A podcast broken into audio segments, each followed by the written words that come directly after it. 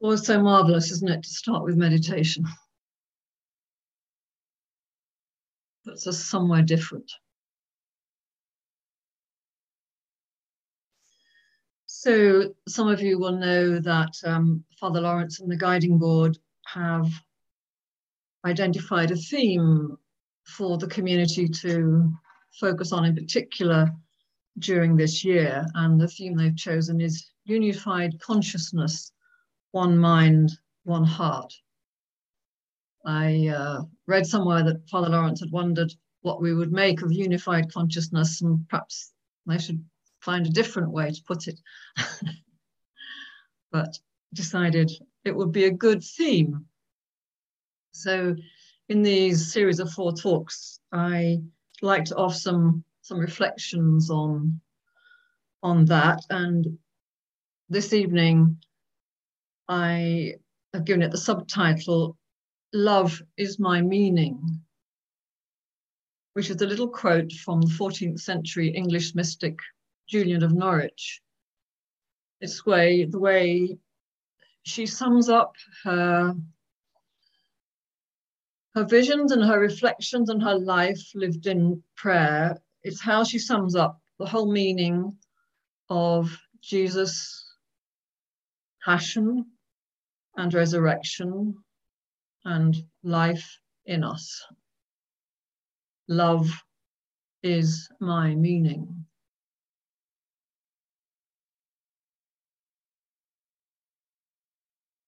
So, unified consciousness, two little words, but I think two very densely packed little words, absolutely jam packed, full of meaning. And when I was thinking, starting to think about them, and thinking about how densely packed those two words seemed to me to be, I quickly remembered a text from Luke, Luke 6 38, where Jesus says, Give, and it will be given to you. A good measure, pressed down, shaken together, running over, will be put into your lap. And I love that image of a good measure pressed down, shaken together, running over, will be put into your lap. And it made me think of unified consciousness or God or the higher power or the many other words or phrases we might use to try and describe something which is ultimately beyond our understanding that what it's trying to describe is so dense, so condensed, so pressed down that it just has to overflow. You know, you keep on pressing it down, it keeps on overflowing. and in a way, that's a marvelous way to think about God, God as creator. that God is so dense that it can't help but spill over into creation. what creation is, you might say, is that density of God, which is so dense we can't see it, and we sometimes think of it as nothing, overflowing into the created order. There's a necessity in God to overflow into creation, to keep on giving for that dense love to keep on being given and to flow out. That's the sort of image that um, the 13th century uh, mystic Meister Eckhart uses for God in trying to say something. Makes a little sense for us. So, just trying to offer a few shards, really, or possibilities of um, understanding this notion of unified consciousness, how we come to understand it as we continue to meditate, and how we gradually come to participate it, participate in this unified consciousness, in the mystery of it. as it spills over into our own daily lives, our individual lives and our lives together, and our lives in this whole, as part of this whole creation. It's not just an idea. It's a way to talk about something ultimately real that we can make contact with denseness that's spilling over all the time. It's being given to us, put into our lap. Going back to that phrase from Luke's Gospel. You know, sometimes when we run this, well, always when we run the Essential Teaching Weekend, which some of you will have participated in, we start sitting in a circle and everyone has a little time to say what meditation means to them. One of the things that's quite often said is that meditation has been like coming home. It's a homecoming.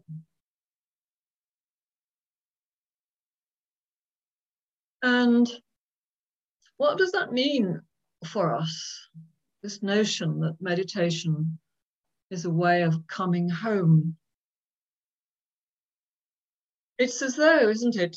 It's as though we've been away. It's as though we've been away looking for something that we haven't found. It's as though we've been wandering, wandering in a a foreign land, wandering somewhere where we don't quite fit, we don't quite belong. It's not quite home. it's as though we've been feeling a bit off kilter somehow, out of balance, not in harmony with things, with people, with ourselves though we've been wandering and can't quite be ourselves, even if we had any much of an idea who we are anyway. It's though we've been wandering somewhere where we're not content, where we're left with fooling ourselves, trying to tell ourselves that we are, trying to show everyone else that we are. You know, that party we went to was the best party ever. That holiday we had was just marvelous, whether it was or not, really. Trying to find contentment when really it's only half full. And maybe that being away from home not at home. Maybe that wandering becomes so painful, so desperate, that we actually want to be unconscious. What we're aware of is so difficult that we'd rather not be aware of it. You sort of have to find a way to deal with it.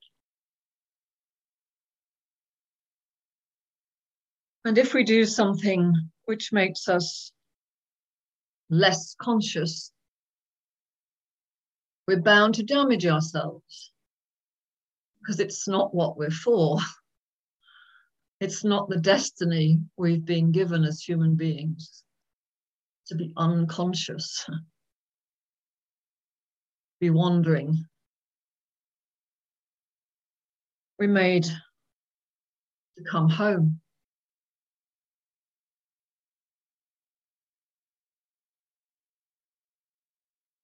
until one day something catches us up, touches us, breaks in, nudges us, makes us conscious, makes us aware of something else that we hadn't been aware of before, from some source we'd never been aware of before.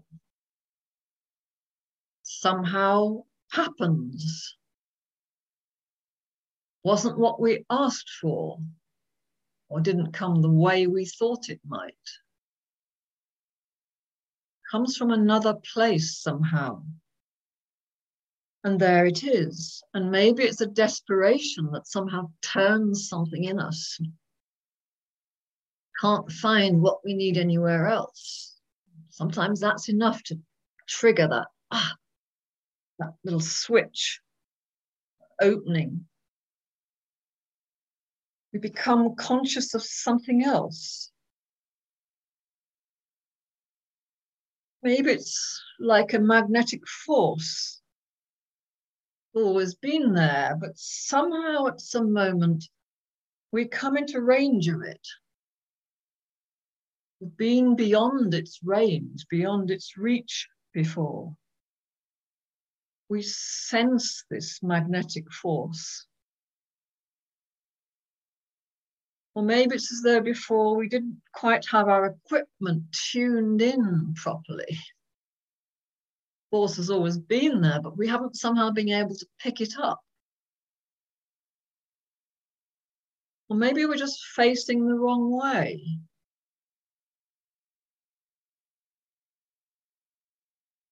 Now we start to feel this different energy.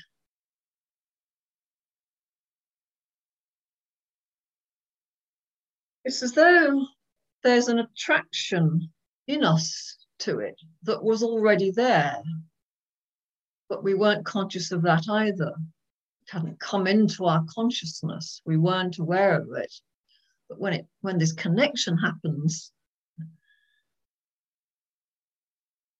there's a sense that somehow we're attracted to it. Something in us that is attracted to it. We didn't create or invent that either. It was already there in it. We just woke up to it. And maybe that's something of what it might mean for the scriptures to say that we are made in the image of God. There is something of God in us that's attracted to God when it break when God breaks in we have that capacity already within us. So we recognize it. We recognize that magnetic force, as I'm calling it. And we could think of it, can't we, also as a homing instinct that we have in us. Somehow or other, we know there's a home, a real home that we could maybe make our way back to. That instinct is already in us. Many years ago, there was um, a video made about the meditation community. It was probably the first video that was ever made. And it started with the um, picture of a skein of geese flying home. And um, Father Laurence talks about our goosey nature because we have a homing instinct. and I've always rather loved that. That's that, this notion that in us we have a goosey nature that actually somehow does know how to fly home. Well, whether this first sense of home, magnetic attraction to a magnetic force comes in a flash and disappears, comes again and disappears. We don't know what to do with it. It just seems to come and then frustratingly it goes. And if we try and hang on to it, it just melts in our hand, in our grasp. Maybe it suddenly erupts with such force that we just can't we just can't avoid it. We know it so strongly. We know we have to do something about it. Maybe it grows slowly, slowly, slowly over the years. But at some point, in some way, the attraction to that force gets so strong that we have to find a way. We do find a way. We're led into a way that starts to move us towards home. There's a way home. And there are many ways home. And maybe you yourselves have had many ways, still have various ways and have had different ways at different times that eventually have led us to where you, we are now. Maybe it's been church, maybe it's just been life, maybe it's been art, maybe it's been literature, maybe it's been 12 steps. But we've found a way to begin to go home. And then meditation arrives. There's a particular part of the way home.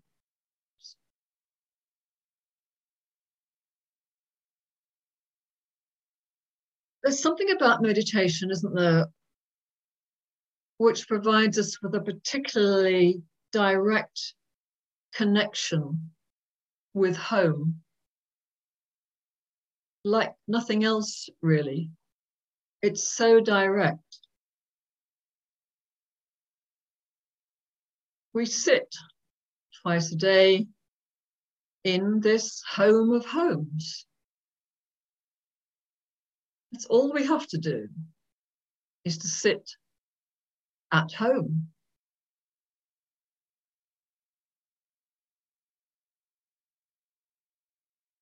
In this energy center of all energy centers, this magnetic force of all magnetic forces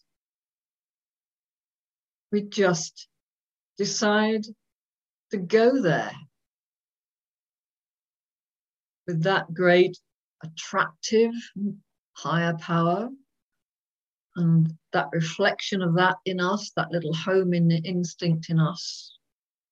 And we just give them an opportunity to connect, to come together. John Main said in the reading, actually, it's very ordinary. Because home is there, the magnetic force is there, the higher power is there, God is there always. And we have this attraction in us, this home in instinct in us already. So we just have to go there and keep on going there. Because to start with, the attraction isn't very strong. So we keep on going there we try to stay connected. Of course, we don't feel as though that connection is there very much during our meditation, comes and goes. Most of the time, we're still wandering about a long way from home. But that energy center, that home, is so dense and so overflowing, it cannot not overflow. So as long as we're there, even though we don't think we're doing it very well, the energy flows. And the energy that flows is love. Because it is love. A never failing source of love.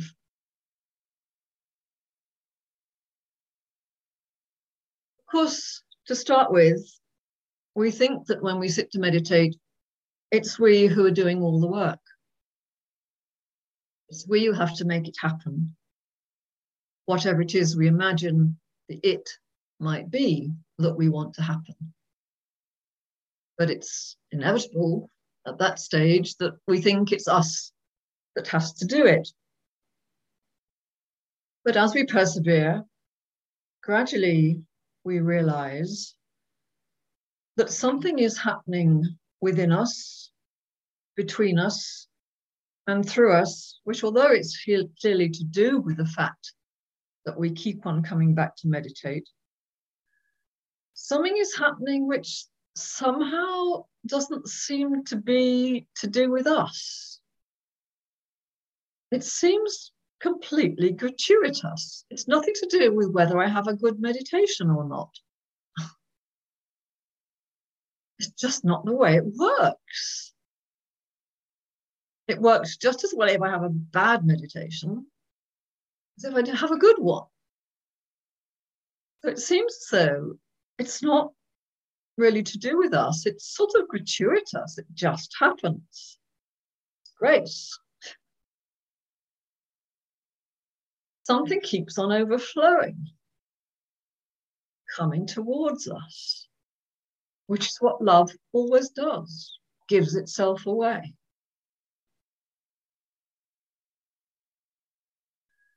It's as though we're coming into contact with something which has a life of its own. It's dynamic. It makes itself felt in our life, changes us, it guides us. It's trustworthy.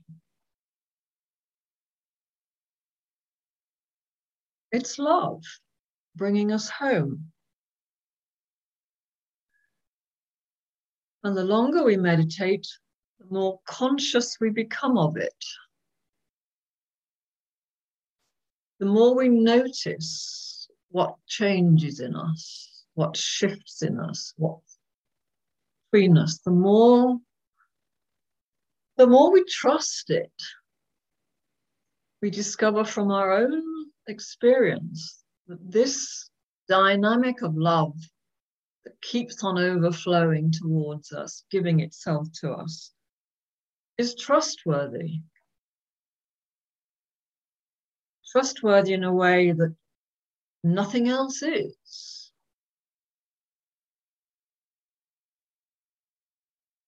The way people aren't. The way the universe, in a sense, isn't. There can be a hurricane coming up the coast in Florida. this is different. This is trustworthy. And the more we learn to trust it, the more we relax into it, the less we struggle against it, the less hard we try to make it happen, and the more we begin to be able to fall back into this love that's bringing us home.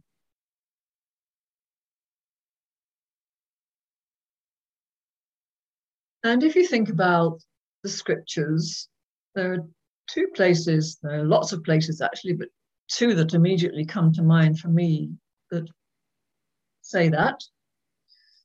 One is in a story, in the form of a story, and it's the story of the two brothers or the story of the prodigal son which I guess you'll know. Know the, um, the adventurous, discontented son who goes off to the big city and gets himself into big trouble, makes a mega mess of life, does everything his father told him not to do, and thinks, well, I'm so desperate. I'd be better off being a slave in my father's house than this. So I'm going to have to swallow a lot of pride, go home, prepare a speech, say to my father,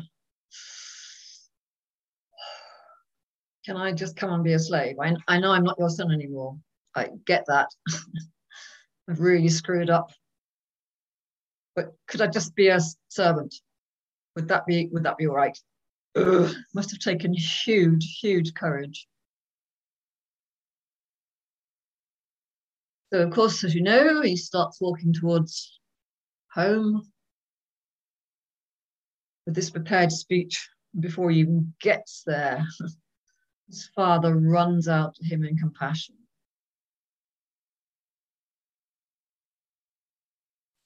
kills the fatted calf for him. That's home, isn't it? That's home.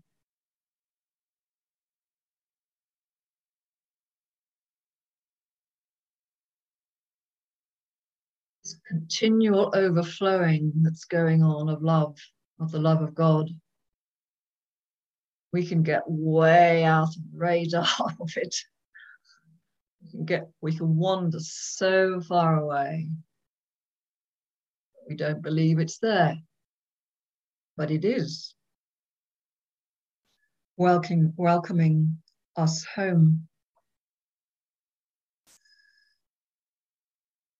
John's gospel is a rather different sort of gospel, and in the um, we get these quite complex discourses, these words that Jesus addresses to the disciples before his passion in John 14. And he puts it, of course, quite differently. Um, but he's saying the same thing. Jesus says, Those who love me will keep my word, and my Father will love them, and we will come to them and make our home with them. We will come to them and make our home with them. There are we finding our way home, or is God, Father and Son, finding their way home in us, to us? Wow, that strikes me as even more amazing. This overflowing, pressed down so much that it has to keep on overflowing, this love that keeps on wanting to find its home, find the place where it belongs. In us, in the creation, looking for us.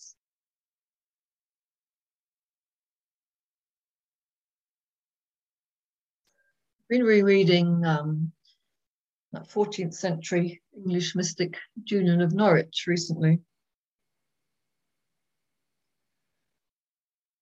As you say, is lots of things, of course, but um, the three things that strike me as very much in this way of thinking and understanding. She lived at a time of great turmoil in England, huge social upheaval, huge religious upheaval, non-conforming Christians being done to death down the road in the city where she lived, plague, war, church in turmoil all over the place, two competing popes. I mean, gosh, I think there's turmoil now in the world. Maybe 'twas ever thus. But she says, despite everything that's going on in the world and around her in her city, she says of God, utterly at home, he dwells in us forever. Utterly at home in us, she means. He dwells in us forever.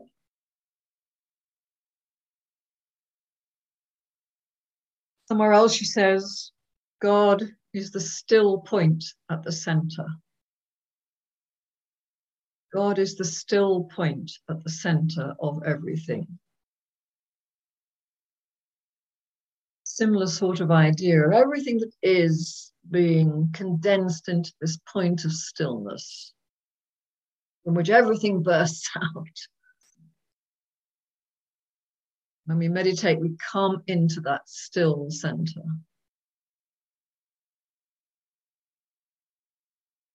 And then we flow out what we're receiving from that still center. Center that holds everything, holds it together.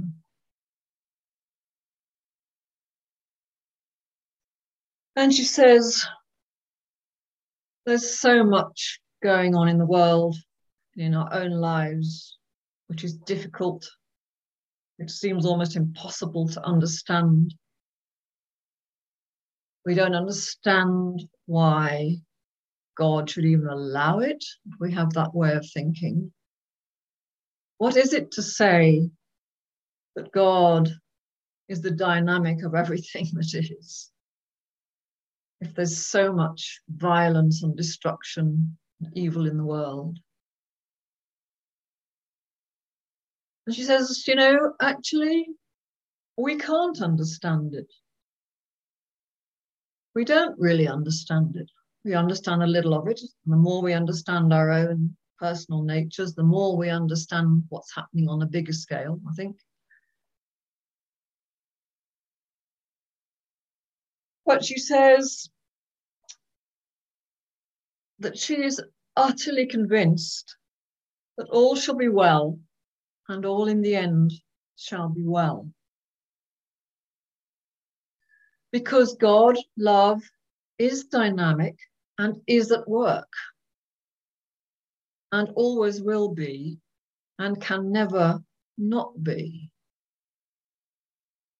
and knows how to bring the wellness over time everything that is not well. We don't know how that happens, when it will happen, or how it will happen.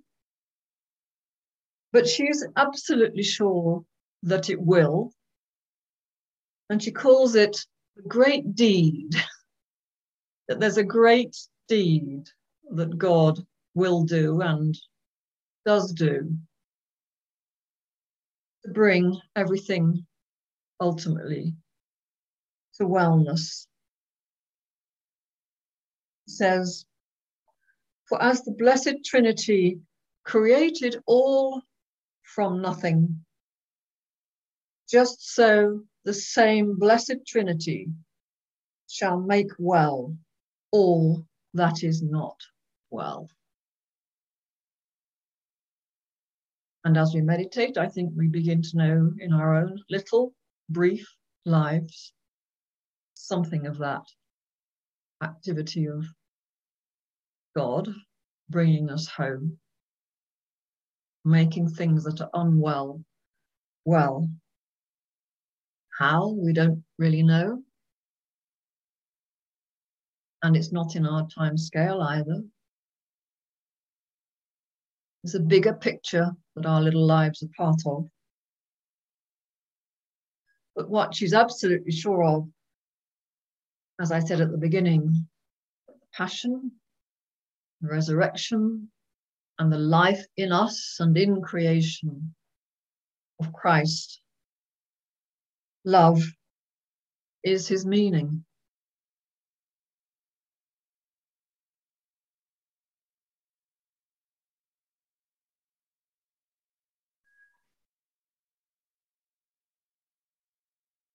So let's um, finish the evening with a little Lectio. You may know what I mean by that, or you may not, but it's really simple. so I'll um, explain very briefly um, how we how I think we might do that, and we'll see if that works. I've chosen a few a few lines from the story of the prodigal son. And what I'm proposing to do is to to read it quite slowly, maybe about five times. I think the repetition often helps us to hear it differently, especially if it's something that we're familiar with, which perhaps many of you will be.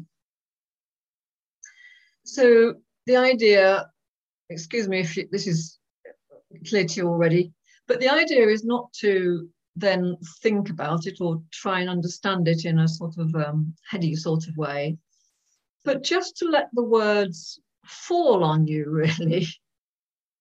just let them come to you and see if any of them you know fall on you in a particular sort of way if any of them seem to stick to you or stick out for you or resonate for you.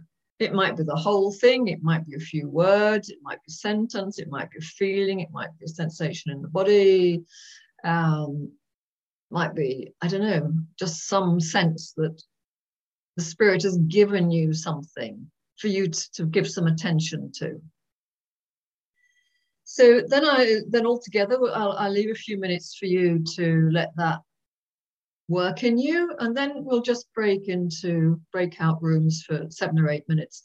And in the breakout rooms, let's just do something really, really simple. Um, so just go around, I was going to say in a circle. I suppose you do have a sort of circle on screen when there are five of you. Imagine it was a circle. just go around and, and say what word spoke to you, um, just that, or a little bit about what that meant, but obviously quite briefly, or if you don't want to say anything, that's absolutely fine. But the only thing that you need to do, if you're not the one speaking, is to listen and see what gift that, what additional gift that brings to you. So we're not going to discuss anything, just saying what you want to say and everyone else listening. And obviously, briefly, otherwise, everyone won't get to go, or we'll be here in my time, my, my English time till 10 o'clock, which I'm not keen on. so I'm going to read it through uh, probably five times, then a couple of minutes for you just to sit with it, and then we'll break out into breakout rooms, one, three I don't. yeah, of five. So here we go. You're just listening, you know, we, we, we know how to do that, don't we? So I'm picking up the story where the um, the young man has decided to come home with his tail between his legs with his prepared speech. And to his surprise, his father runs towards him with open arms and deep compassion. Then the son said to him, Father, I have sinned against heaven and before you. I am no longer worthy to be called your son. But the father said to his slaves, Quickly, bring out a robe, the best one, and put it on him.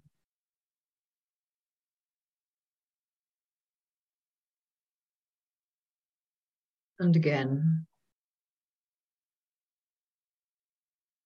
Then the son said to him, Father, I have sinned against heaven and before you. I am no longer worthy to be called your son.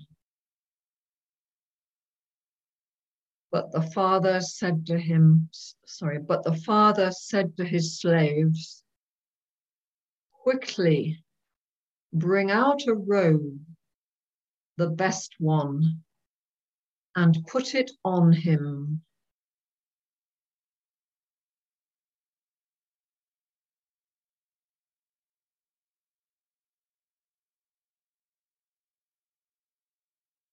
Then the son said to him, Father, I have seen, I have sinned against heaven and before you. I am no longer worthy to be called your son. But the father said to his slaves, Quickly, Bring out a robe, the best one, and put it on him.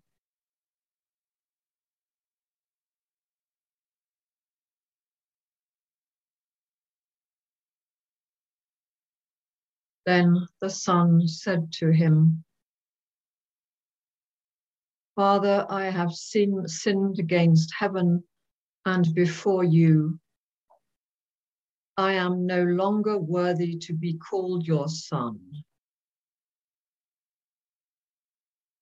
But the father said to his slaves, Quickly, bring out a robe, the best one, and put it on him.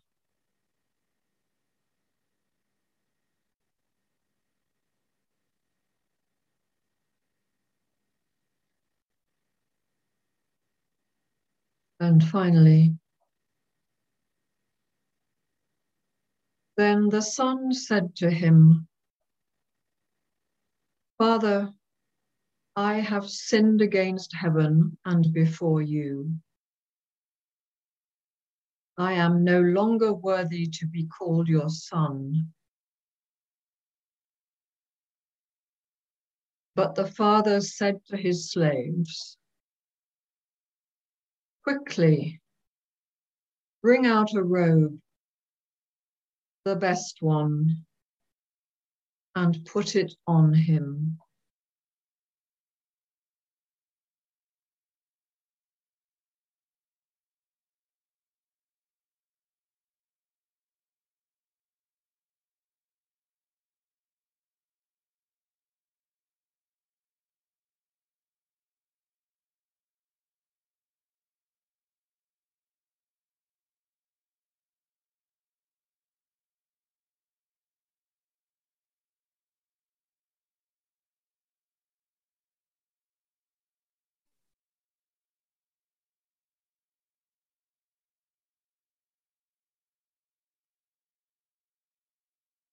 Sarah will um, lead us or take us into breakout rooms and um, also tell us when to come